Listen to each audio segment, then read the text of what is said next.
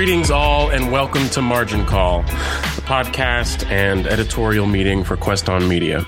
I'm your host, Russell Morse.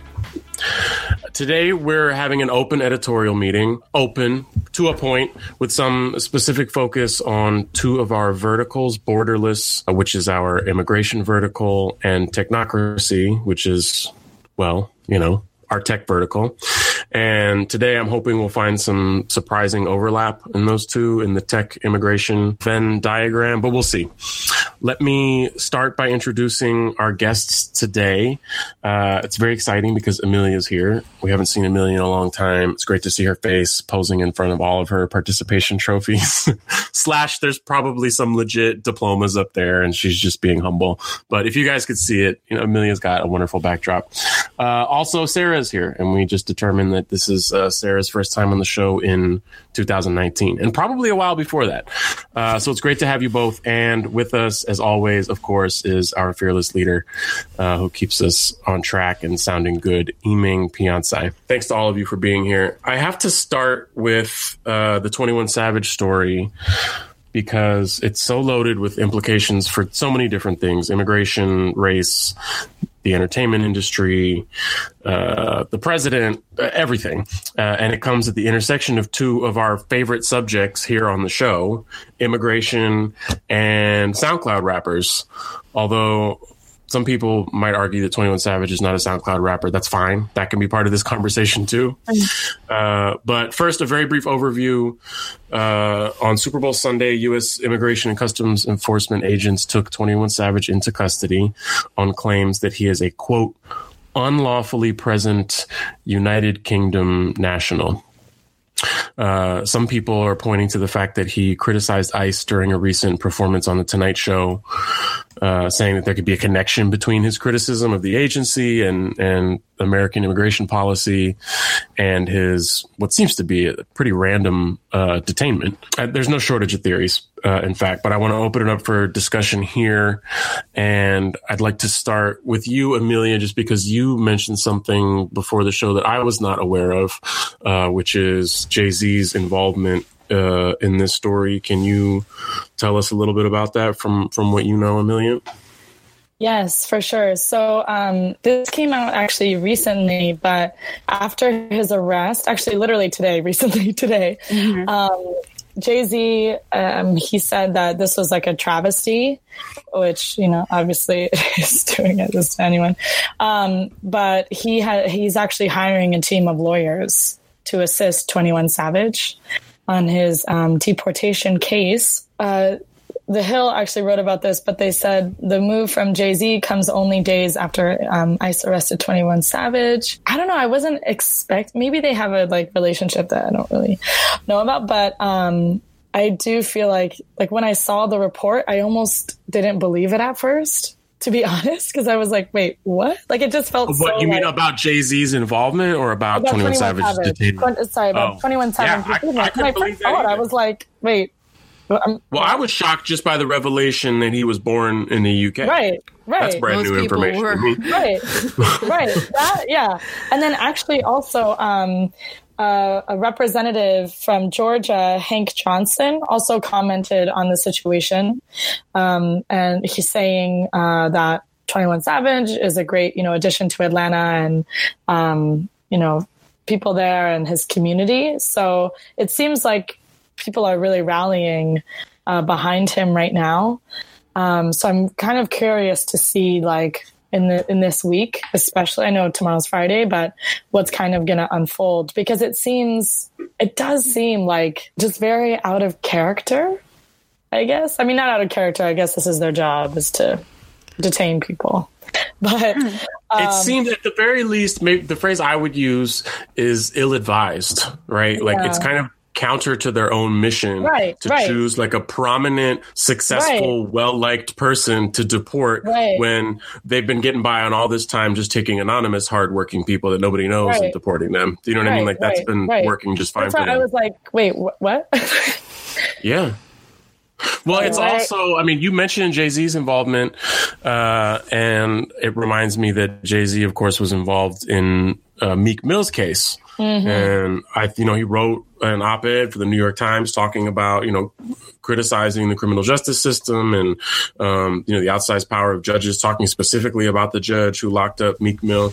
You know, Meek got out pretty soon after that. Uh, I think Jay Z was a, a, really a pretty prominent voice in getting people to pay attention to that issue, and, and he's the kind of name, obviously, that, that can get an op-ed in the New York Times. I be interested to see him do the same thing here. Not him, not necessarily just to give him sole credit, but that kind of attention can can get people galvanized around an issue, uh, and then we can pay attention to you know we can shift our attentions from uh, Meek Mill's issues with the criminal justice system, and now start to talk about immigration uh, and deportation. Uh, sorry, uh, Sarah, I think you were starting to say something, and then I, I did what I do and I talked too much. Go ahead. Well, it's just really interesting because I was just reading over a little bit of his immigration story, which is that he came here when he was seven. And if you look at his timeline, it just rings really true to my family's experience. Like I was 10 when I came here, my brother was seven. The time his visa stay got um, pushed forward was when he was 21. So he's been on hold for four years. That's when I became an American. So if they hadn't changed some of the immigration laws back in the 90s where you automatically bring in the kids of people who are here, like that could have been me and my brother. We could have been like sent back, like super easy. And he's engaged and he has three kids here. So it's so weird to me that that that's his status and that they chose to pull him and it's almost kind of like a public fu and like that they're just saying like, "Hey, no, we are. We're we're you're taking everyone back. You know, we're deporting those people who are taking our good jobs." It kind of feels like it's just a very public display to like get that constituency on board and have a very prominent proof that they are deporting people regardless. Yeah. I was. I'm so glad that you mentioned that because I I didn't have to ask it. I was getting ready to say, like, how am I going to say, Sarah, isn't your story similar? and instead of having to say that without enough information, you volunteered it. So thank you for making yeah. it easy for us. For sure. uh, I I listen to some of his music. I'm not like I wouldn't necessarily call myself a 21 Savage fan, but obviously because of this, I'm like looking deeper into his catalog.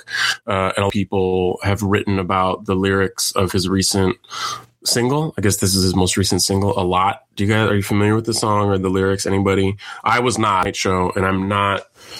Um, you know, I I used to be a conspiracy theorist. I used to be beautiful mind and think everything was connected, and there was like a piece of yarn from the CIA to you know um, everything. But I still think there's something. If you really think about um, what's kind of tearing this country apart right now? Like, are the federal government just shut down, like because people couldn't agree about essentially about immigration and, and, border enforcement, right? Like for for whatever reason, this has become the top of the list social and political issue.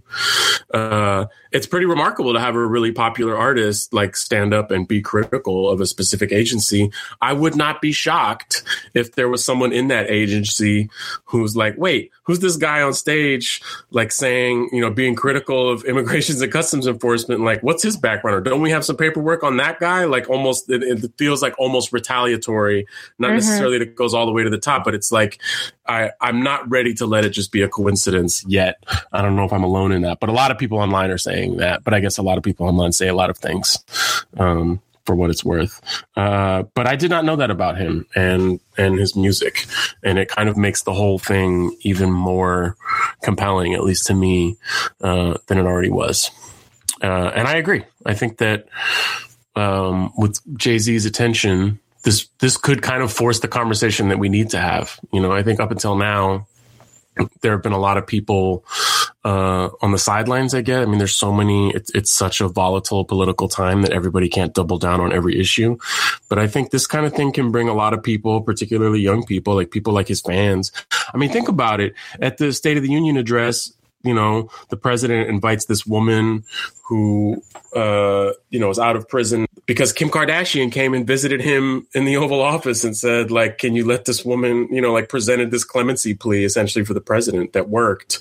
Um, I I am intrigued by the power of celebrity to shift these national conversations. Uh, and even though I mean, it's obviously a very personal tragedy for this man and his family, um, but I think it might force us to have a conversation that we needed to have for a long time. That's my piece. Uh, the other part of this uh, immigration conversation uh, was this interactive map. Have you guys seen this thing or tried to mess around with it at all? It's kind bit. of fun. It was a little weird. Uh, it is a little weird, but it's like kind of a fun uh, toy. But this is from the Pew Research Center, uh, which is, you know, it's kind of like a data crunch interactive map for uh, what they call U.S. unauthorized immigrant population estimates by state based on numbers from 2016. Uh, and you can look at the population in general. You can look at the labor force. You can like hang over a state. Um, you know, like I'm going over California right now, and it says 2.2 million quote unauthorized immigrant population, uh, and you know, and it's What's most perplexing, I guess, about this, even though it's it's worth taking a look at, uh, is something that Melanie said. Even though, unfortunately, I wish Melanie could be here, but she's working hard uh, about the methodology, which is like obviously, how do you get data about a group of people that you know, for for one, aren't documented, so you can't get data that way, and also people who are like kind of reluctant to uh, volunteer their status, right? So, and I didn't look this closely. This all credit is due to Melanie Feliciano, our thorough uh, investigative journalist here, who looked at here i, I want to get it exactly right what the methodology is subtracting the number of death and birth certificates divided by school enrollment and tax records, right? Like, which as a theory makes sense. She said her brain exploded, so I'm like, it's kind of mm-hmm. like making my my brain fry a little bit. But it's kind of an interesting concept if you look at like the amount of people who die in a state versus the amount of people who are born in a state. But it doesn't really account for people who move from another state to that state. Uh, school, it's like it's it's very perplexing, but it is a, like an interesting interactive tool. Um, we'll put a link up when we eventually put this show up so that people can kind of like play around with it and look at some of these numbers. Um, I don't know you know, I think part of this is to kind of like dispel the myth. Like, what I want to do is like take a map of like states where people like really want to build a wall and like think that like immigration and undocumented immigration is like the biggest problem in this country and like transpose it against the states where like there actually is a high concentration um, because it looks like there's like a reverse correlation right? Like if you look at these like the reddest states they're the places that have the lowest quote unauthorized immigrant populations. And then you look at a place like California, a consistently blue state, and New York, they have pretty sizable immigrant populations, uh, and they're not, you know, as a whole, the ones prioritizing, you know, building a wall or deporting people. There's something there. We don't know what. I'd actually like to maybe have a separate post and this is my pitch uh, on the site where we can have this interactive map and then like put it next to a map of voting trends and polling data about like who's you know who thinks the sky is falling because of undocumented mm. immigration. For lack of a better phrase that's my that's my hysteria phrase the sky is falling. Um Yiming, did you say you messed around with it a little bit? What did you what were you able to glean from this map I was just intrigued that there's this big gap between Arizona and Texas of like the colors. I thought was interesting. I, I figured there would be at least maybe more New Mexico than Texas, maybe by a little bit. Right. Yeah, that's true. I mean, Arizona, all these border states actually have really high populations, uh, and for whatever reason, New Mexico doesn't. Although the actual span of the border that's in New Mexico isn't that big. No, but um, still. I figured yeah. it'd be a spot. I just think this methodology, like I'm with Melanie. I'm like, I don't trust these numbers. You know, this really feels like a back of the envelope thing where like you can get like very broad strokes, but I, I just, you know, there, there's really no way to get those numbers. That's kind of been part of the problem this whole time. Yeah, I don't, I don't understand the, I don't get the what you said. The I- I, don't understand how that works. basically here's the data that they have the data that they have is like here's how many people were born in this state right because that's something that you can go it's publicly available records birth certificates right, Right. here's how many people died death certificates and then school enrollment right like you don't have to different states have different laws but like for the most part you don't need to be um documented to be a student Right. right like any kid can show up and go to school Right. so they're looking at school enrollment and looking at discrepancies between school enrollment and like essentially birth certificates or census data, you know? Right. But I mean, this is kind of a, a hot so issue too. because not everyone like reports that, anyways. Of course. And a lot of people, I mean, in the past, people, you know, they encourage people who are undocumented to fill out their census forms, right? Like they tell people like, listen, like we don't care where you were born, if you're a citizen or whatever, like we just want to get an accurate number. And I remember even like way back the 2000 sentence, Pacific News Service or census, Pacific News Service was involved. And a big part of their job at Pacific News Service was to reach out to immigrant communities to tell people like, don't be afraid to fill out this form if you have immigration issues you know which ah, now it's like well now i really am being a conspiracy theorist but like you know anytime the government says like don't trip just fill out this form everything's going to be all good I, like i get a little suspicious too but that's been the objective in the past right they just want to get an accurate read uh, so i agree I, I think it's just you know i mean this is a reputable organization Right. you know pew research center like they get numbers on things That's that I thought you know it was you legit. can't really was get doing, like, numbers this on is probably like. Accurate. yeah. I mean it's not not legit right? Like i don't believe that they have some kind of political objective and i don't believe that their methodology is like questionable. Uh, i just mean like what a task. You know what i mean? Like how do you determine something? Uh, and i'm intrigued by the methodology similar to what melanie said but i'm also like there's no way that you're going to get that so they break it down like if you look at percentages like you can just start let's look at california because we all love california I think I think we all love California. Do we all love California? Sometimes. Yeah. And also, side note, the article for the methodology is about three times as long as this actual article. yeah, I should hope so. They've got a They lot to they gotta explain. They got to break it all down from Yeah. A to Z. right? Girl. I mean, like six states don't have the same methodology. Like, Yeah, I mean, and when they when you look at this table, you know, you'll see like okay, California, two point two million, what they call unauthorized. I mean, the phrasing is is like troubled, right? We want to make sure to like you use the right phrasing. I think unauthorized immigrant is different from undocumented, right? Like most um, outlets have stopped using words like illegal to describe people, thankfully. But the phrase they're using is unauthorized immigrant, so that's what I'll use.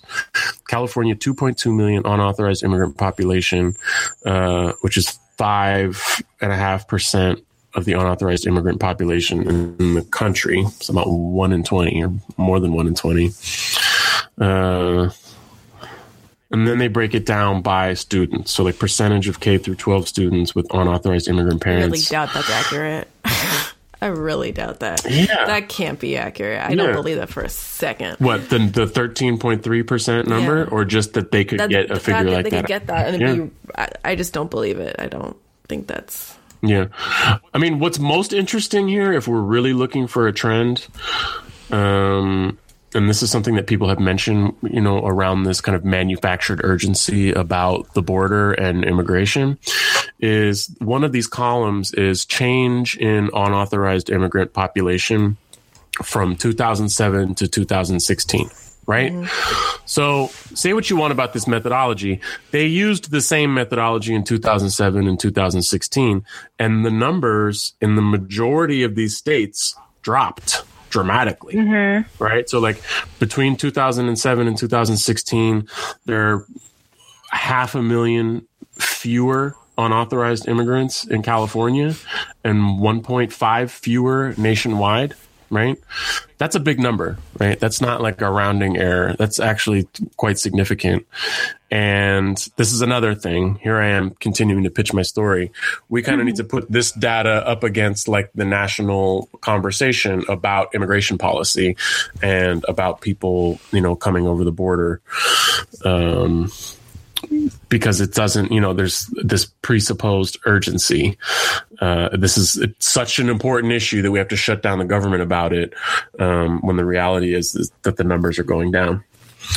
Um, and it's um, interesting to that point, like the only group that is called out other than the fact, you know, it's the unauthorized immigrants is specifically percentage of that group that is Mexican in each state. That's true. So they're they're lobbying that same exact issue. They're they're not saying here's a table of all the different ethnicities. They're just saying like obviously Mexican is X percent. This is why we should have a wall. Like I mean, it's the one thing right. Trump has, um, the one promise that Trump made during his mm-hmm. campaign that he like needs to like do, or else he is not anywhere near winning 2020. I don't know, Darn. man. I'm done for. I'm done forecasting elections. Saying, by like, the way, he can't like, come through on this one thing. Like he, he couldn't do healthcare. He couldn't do anything else. The border is the only card he has left to play. and he is going to yeah, I mean, it across the coals and make California pay for it with our in terms of like FEMA money dividing people with a social issue. I understand why it's like a useful political tool to like tear people apart, um, but it just doesn't match up with the data, right? Like there, you know, this is a conversation years ago when I first got involved in criminal justice reform. You know, many moons ago in the year two thousand. Um, you know, there was legislation to overhaul the juvenile justice system in California, and it was, you know, pretty draconian. They wanted to make it easier to charge young people uh, as adults. They wanted to have gang enhancements. Like it was terrible. But the problem, and this is actually something at the time that Sandy Close pointed out, was juvenile justice system was flawed. It was broken. Everybody agreed that it was broken. Conservatives, liberals, like no matter what your position on crime, it just happened that you know, p- people who were tough on crime, conservatives were the ones who proposed the solution. The reason it passed is because it was a it was a flawed system, and that was the first solution they came up with. This is different. This is something that like people are creating an urgency around, so that um, we're not paying attention to other things. In my opinion, um, it's not you know it's it's not that we don't need to evaluate our immigration system, but the idea of like this crisis. Um, you know, and, and just the, the audacity of inviting people whose family members were victims of, of crimes uh, committed by people who are undocumented is just so cynical and misleading. Um, but I guess I mean we're past the point, right? Like I'm not saying anything that people we we say this kind of stuff every day, but this one is one that we, uh, you know, as an organization, like we can kind of put this data up there, compare the two, and kind of expose the discrepancy. That's what I'm interested in, unpacking some of these numbers. Right. Um, I, I would say, too, like, even, I mean, it's obvious that American citizens, you know, statistically, they cause more harm to other Americans than immigrants do. Yeah, so, of course. Fact. So, um, you, oh, yeah. Okay. I was going to say, if you have immigrant parents, the number one threat is do not do that. You are going to get deported. Like my mom said that to me a good jillion times growing up. My brother got busted for poking, smoking pot on the beach in Humboldt, like after we'd become a citizens. And she's like, if you had done that like a year ago, you wouldn't even be here. Like they're so dramatic. So anyway, Right. Hi. Yeah, it's real though. I mean, these are people. It, it's a very real thing to live in fear like that. You know, where you your whole circumstances are that precarious. You know. Yeah. I, I wouldn't blame them for being hyper vigilant like that. Although smoking weed on the beach in Humboldt, Humboldt. I feel like that's kind of like that one's okay. That one, yeah. your mom could be like, "Oh, okay, never mind. Actually, this one, I'll let this one slide." Yeah. right. Rite of passage. I I would also say too, like um I feel like it's you know it's not just recently, but I, I really I, ah like how do you you know reason with delusion? It's not possible because even if you do, I mean the figures and facts and statistics around who's actually committing crimes, the reality of immigration actually going down rather than being in this crisis mode, mm-hmm. like that's been you know shared over and over and over again. But there's no um like you know, even let's say like he's not he's an idiot, but you know, he'll still create hatred.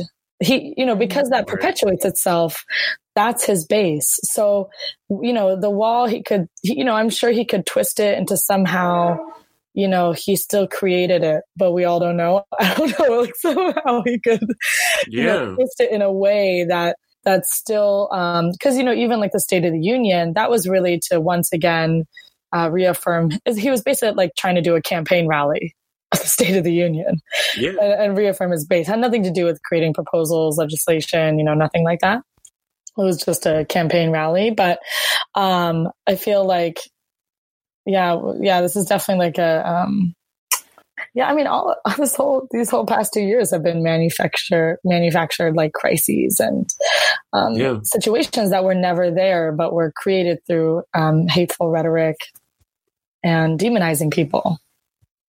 Yeah, yeah, but none in of a lot of ways, true. It's it's almost I, I like your point that you know whether or not the wall gets built, it's like there's so much hateful rhetoric, and it's like um you know, activating and justifying this kind of like hateful talk that like the wall is uh, at some point irrelevant. It's like if you have this many people, it's like what's most harmful is changing the way that people like how this discourse plays out, which now has become so heavily infected by racism and xenophobia that the wall is kind of just like a metaphor.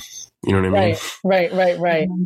It's like a phantom city that we can all go to one one day or whatever. I don't know, but I, you know, one thing that he, I think he recently shared about El Paso, Texas, and um, he said, you know, once that border was up in El Paso, you know, crime has gone down, and I'm like, uh, all right, so we just made that one up.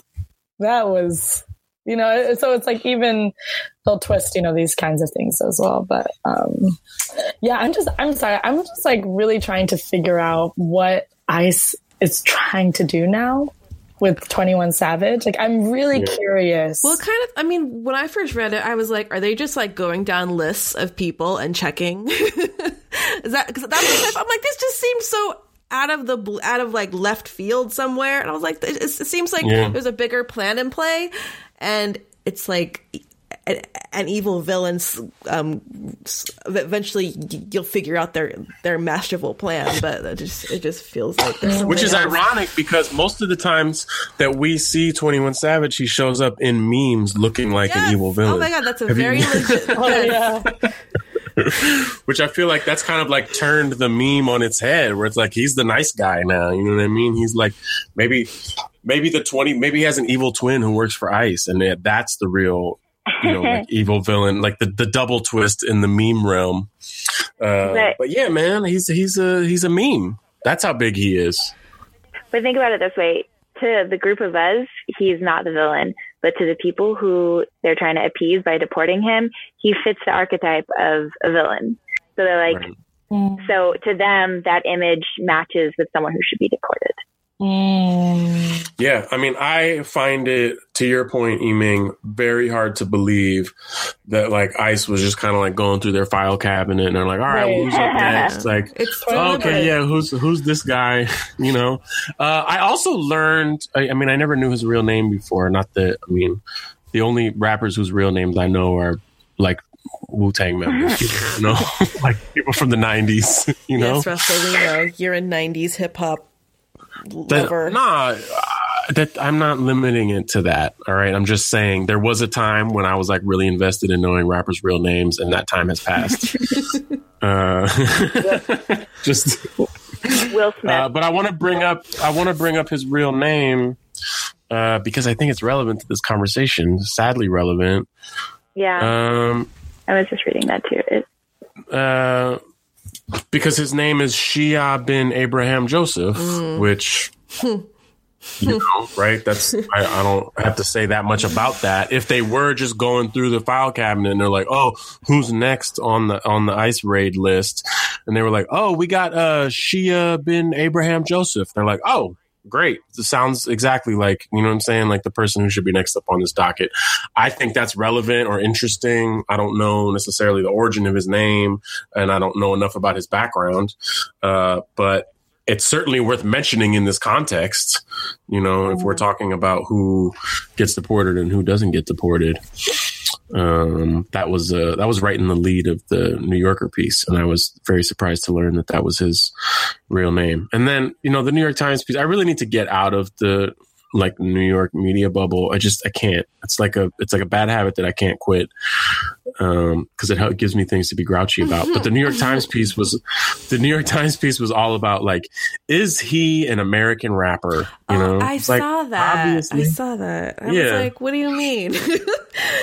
It's it's so New York Timesy too. It's just like we cover hip hop guys. By the way, In case you didn't You know, know? entertainment section. Yeah, they're like, like, like, fo- you know, wiping down, wiping down their monocle real quick so that they can like read some rap lyrics.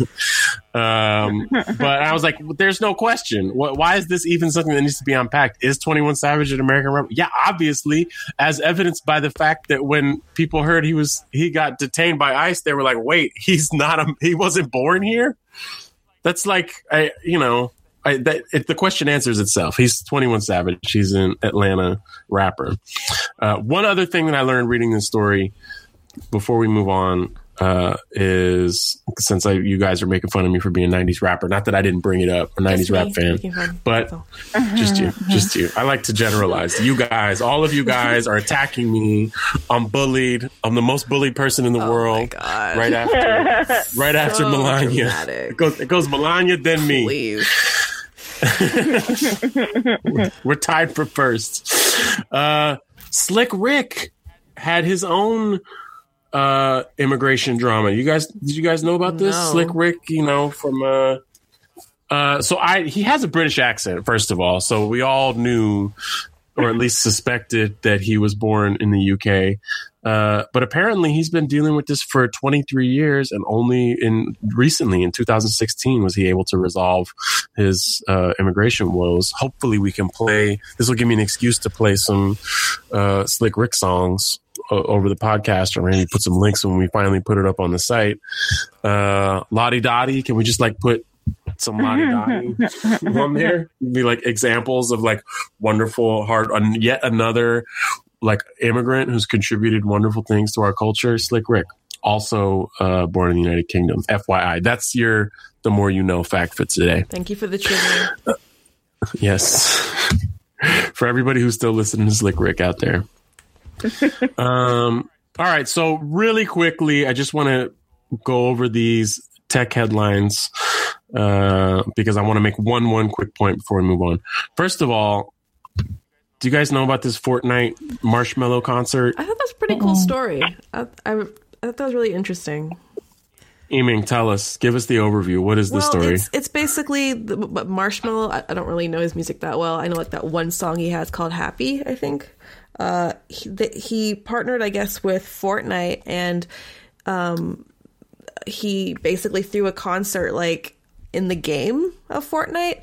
Um, and I, I I don't remember all the specifics, but it just it was like the, the general theme was like you know we've reached this point in our society where we're able to like like you know kind of to the point that you made in your email russell about there not being any like limits like there's no actual like uh in our issue now with like mexico and the borders and shit like there is none for the internet like stuff like this like you can basically go to concerts and and in any capacity and and like see them quote unquote live because you're he's he's actually within the game itself performing um, So it's like a completely virtual concert that people were able to quote unquote attend by like inhabiting their avatar in Fortnite and then whatever, going to a venue. Did they sell tickets? I don't know. But like going to a don't know if they venue ostensibly tickets, and like I know he actually posted it on his on his website as like a place he was playing a place he was playing like he was playing in this location within the game and it was like on his website listed like he's gonna be performing at blah blah blah blah so that was like interesting I mean, part of the it. reason this this makes sense for Fortnite is like my favorite thing about Fortnite is that the, all the characters dance.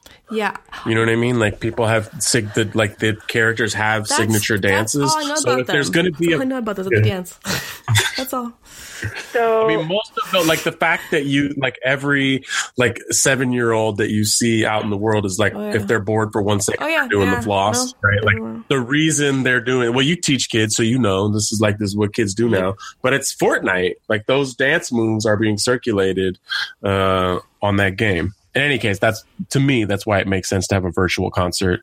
Uh, because all those characters can dance. It's like you don't have to be with someone like me. Like every video game I played growing up, I played with my brother. That was the only person I could play video games with because I was the only person in my house, you know, who played video games anyway. But that's not true anymore. Obviously, this hasn't been true for a long time. You can like you meet people online. You like become friends with people online by playing video games with them, and that feature of Fortnite, I think, is it's part of the reason it's so successful is because that feature works so well. But I mean, I, you know, again, like I said, I'm not a Fortnite expert. I'm not even pretending to be a Fortnite expert. I think you should play it now and find out and then report back. that should be your assignment. Yeah. I I googled it and I still don't quite understand. we should all play. Oh God. Maybe that'll be our next. no more Fortnite. I heard you talking about so I mean, much. we're ba- we're already meeting on the internet with headsets on. Like, we may as well just add an additional dimension where we have an objective. You know. it's borderless, Yiming. Oh God. Exactly. it is borderless. The, and see, thank you, Sarah. verticals. You, you you brought us full circle. This is the main point that I wanted to make. Thank you for for giving me a perfect setup.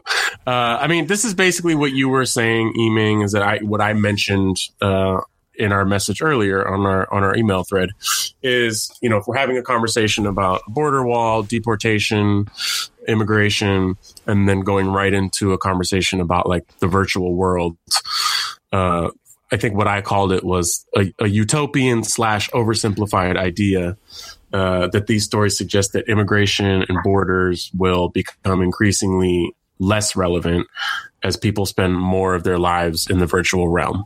Right. I, I don't think that's something that's going to happen tomorrow. It's not like, oh, we don't have to worry about immigration or like, you know, being compassionate towards people who come to this country because we can all live on the internet. But if we're forecasting or future casting, I'm very intrigued by the idea that, like, you know, the majority of young people that we know want to play Fortnite so they can hang out in a virtual world and go to a concert and learn dance moves, and then maybe incidentally also have a, a battle royale. Uh, and that's the that's the point that I introduced because I knew first of all I knew Melanie was going to be all over it. Melanie wants to it's, is so intrigued by the idea of living in the virtual realm uh, that I figured she'd jump right on that, and she did. Uh, and I think that's the suggestion, right? Like we're so fixated on borders, which are these like physical, tangible. I mean, they're not actually. It would be physical and tangible if there were a wall, but they're you know these human constructs, right, in our physical world uh, that kind of go out the window as soon as everybody's going to an EDM concert inside the internet. You know what I mean? Like, it doesn't matter like whether you're documented if you want to go to a concert inside Fortnite. So, so what know? maybe we should do is give Trump a VR headset. Maybe he can experience that. Maybe he would see too that borders are stupid. That's the solution. That's the solution. When we started this, there was all this talk about, oh, Queston needs to, we need to make our own VR content.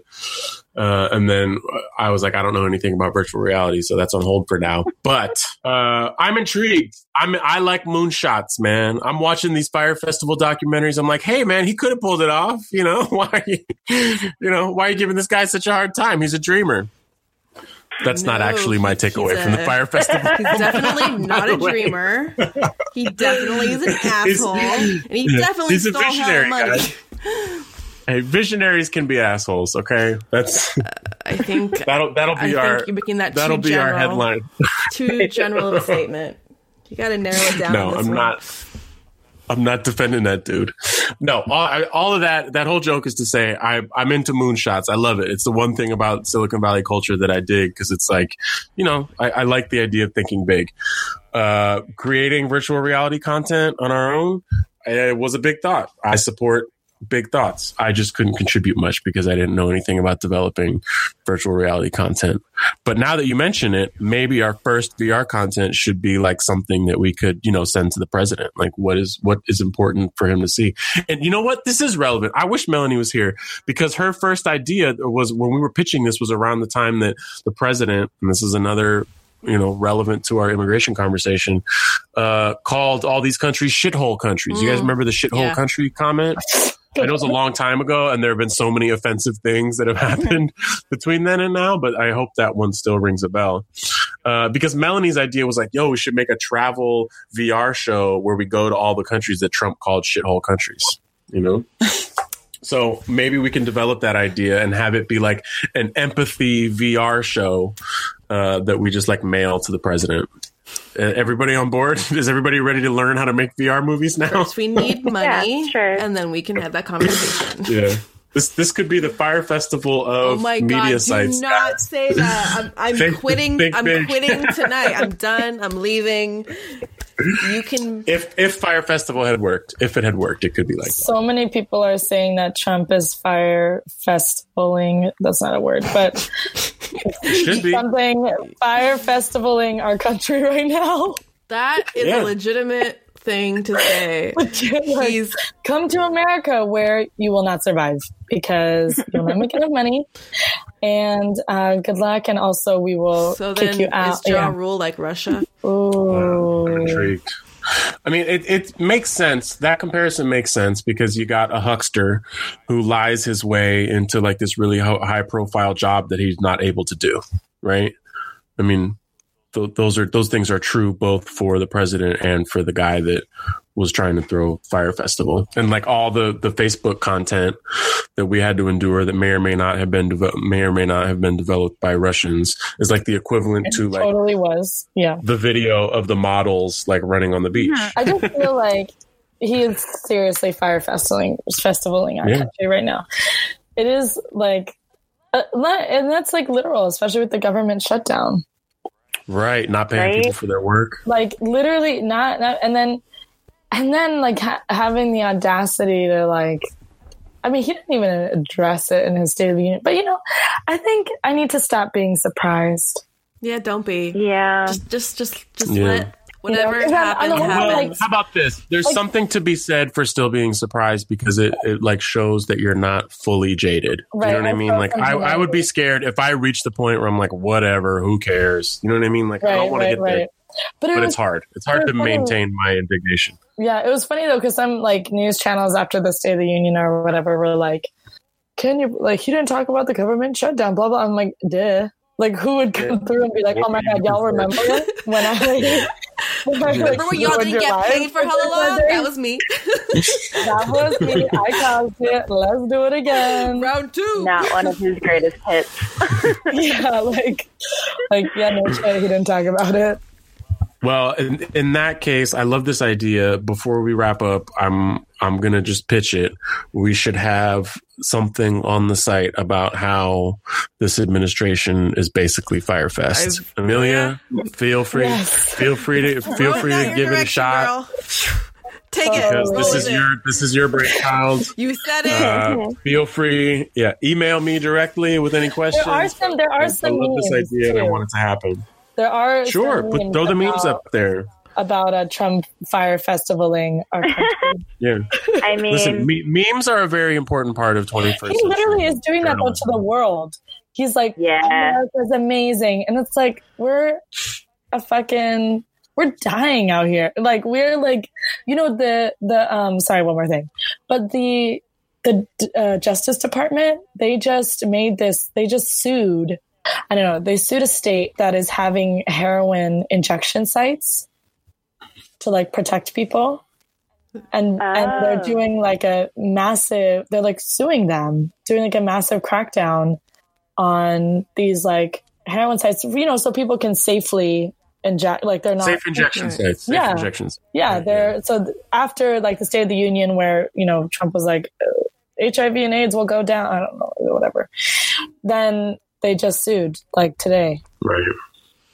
I gotta say, Amelia, every time you say something, I'm I'm gonna assign another story to you because it's all good stuff. I'm We need write we need that piece from you too.